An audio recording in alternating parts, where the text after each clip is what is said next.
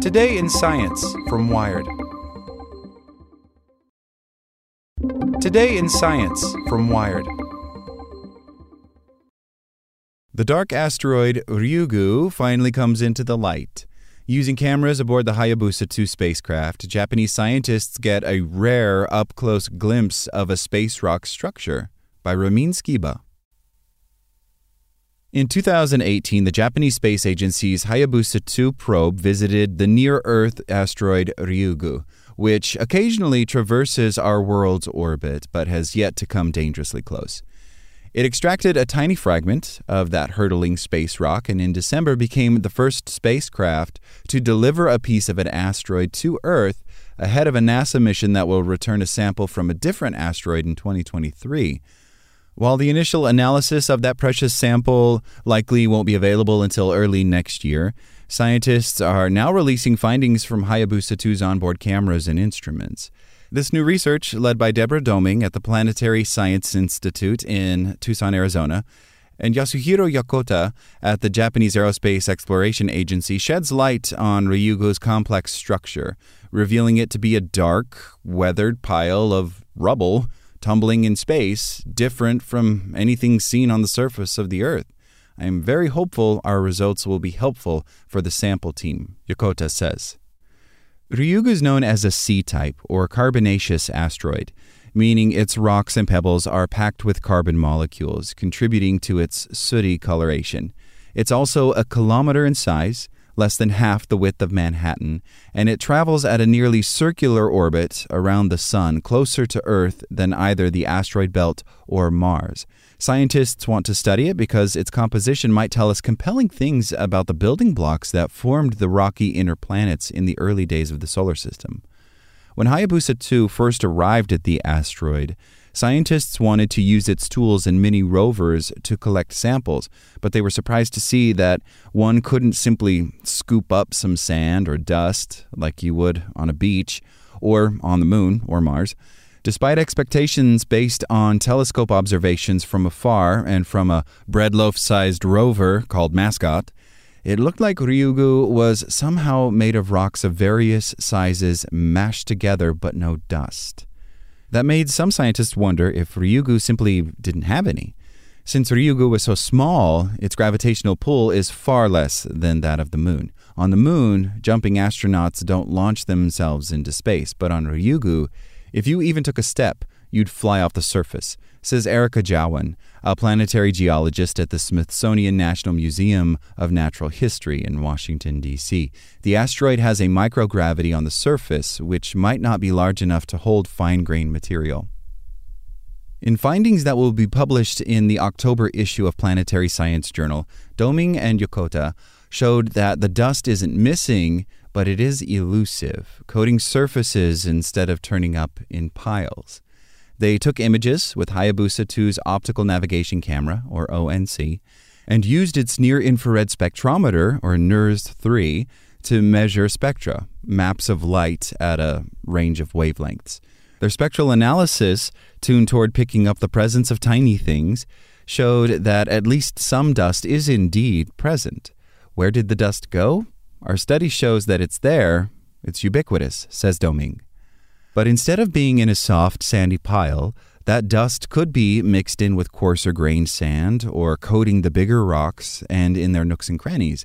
The rocks and boulders of Ryugu aren't solid and hefty like those of Earth, says Michelle Bannister, a planetary astronomer at University of Canterbury in New Zealand.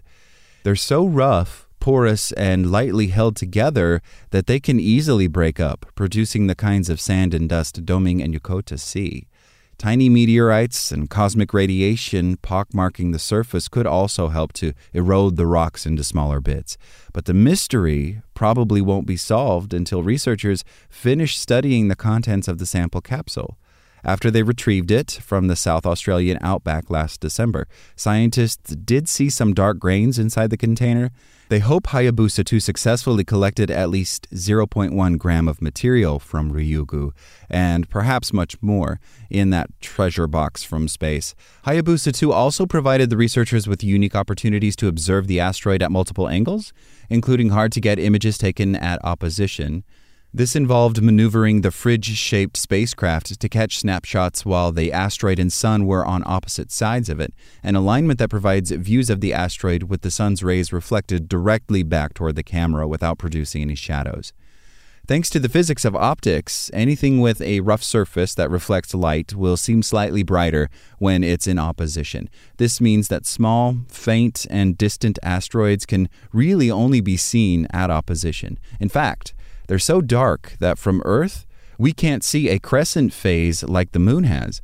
Domingue and Yokota find that Ryugu is one of the darkest objects ever seen, reflecting only about 3.5% of sunlight. It's darker than other kinds of asteroids and darker even than a lump of coal. But taking photos up close at opposition allowed the researchers to get a detailed image of the asteroid's surface.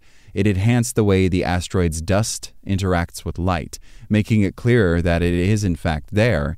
Bannister says opposition images are like looking at a grassy lawn when the sun is directly behind you, allowing you to see individual blades as opposed to when sunlight falls obliquely on the lawn, which produces lots of shadows. Comparing opposition images to those taken at near opposition tells you how bristly your lawn is, but from a distance, it can all appear completely smooth, she says. The mostly shadow free photos also enabled the researchers to map Ryugu's surface structure, at least on one side. This exploration of Ryugu is part of a broader effort to investigate many types of asteroids to learn more about their shapes, contents, and origins. Ryugu's is similar to another near Earth asteroid called Bennu that was recently visited by NASA's OSIRIS REx spacecraft. They're both C type asteroids that are shaped like tops, though with differently accentuated central ridges. The first Hayabusa mission rendezvoused with a more stony S type asteroid.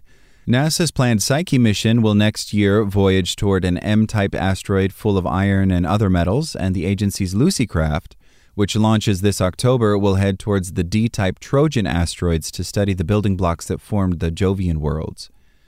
The residents of the main asteroid belt, a scattered conglomeration of space rocks Jupiter never allowed to become a planet, have had stable orbits over billions of years, says Andy Rivkin, a planetary astronomer at Johns Hopkins University in Baltimore.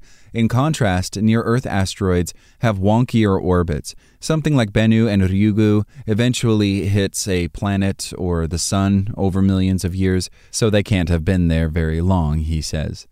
Ryugu likely formed when something collided with a much larger asteroid, breaking off a bunch of rocky debris that later glommed together and headed on a different trajectory. Meteorites, or chunks of asteroids and comets that hit the Earth, can have similar origins, though C type meteorites aren't common, Rivkin says. Upon comparing Ryugu's structure, terrain, and composition to a variety of other larger asteroids, Yokota believes that it probably originated from a parent body called Eulalia, which is similarly dark and rich in carbon, though other asteroids haven't been ruled out as its parents. Research on near Earth asteroids has implications for scientists' understanding of bodies that might one day collide with the Earth. We know of no asteroids that are going to hit the Earth, Rivkin is quick to point out, but scientists at NASA and elsewhere try to monitor every trackable asteroid just in case one turns out to be heading in our direction with an arrival time within a couple decades. Occasionally, their trajectories can subtly shift, potentially pointing them in a more hazardous direction from Earthlings' perspective. This could happen thanks to impacts by smaller objects or to something known as the Yarkovsky effect, which is when sunlight hits an asteroid and gets re radiated as heat, giving it a tiny thrust. NASA and the European Space Agency are currently studying how to deflect an asteroid on a collision course. In November, NASA will launch the Double Asteroid Redirection Test, or DART, a mission Rivkin's involved in that will try bumping an asteroid onto a new path by slamming a small probe into it. DART's target asteroid is a bit different from the rubble pile that is Ryugu, but the same physics should apply to any asteroid. We expect to kick off some debris, but the momentum will still get transferred, Rivkin says. Would be asteroid miners are surely paying attention too. Deep space missions might one day depend on astronauts extracting water for consumption or fuel from them.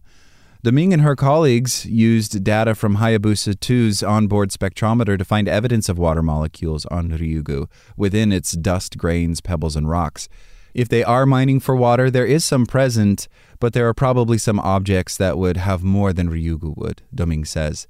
Psyche's destination asteroid lacks water, though it does have iron, nickel, and possibly more lucrative metals like platinum. While Yokota and Domingue aren't directly involved in the study of the little piece of Ryugu, which has already begun, they're looking forward to what their colleagues learn from it. I suspect that the sample will have many surprises for us. It's just exciting, Domingue says. Like what you learned? Subscribe everywhere you listen to podcasts and get more science news at wired.com/science.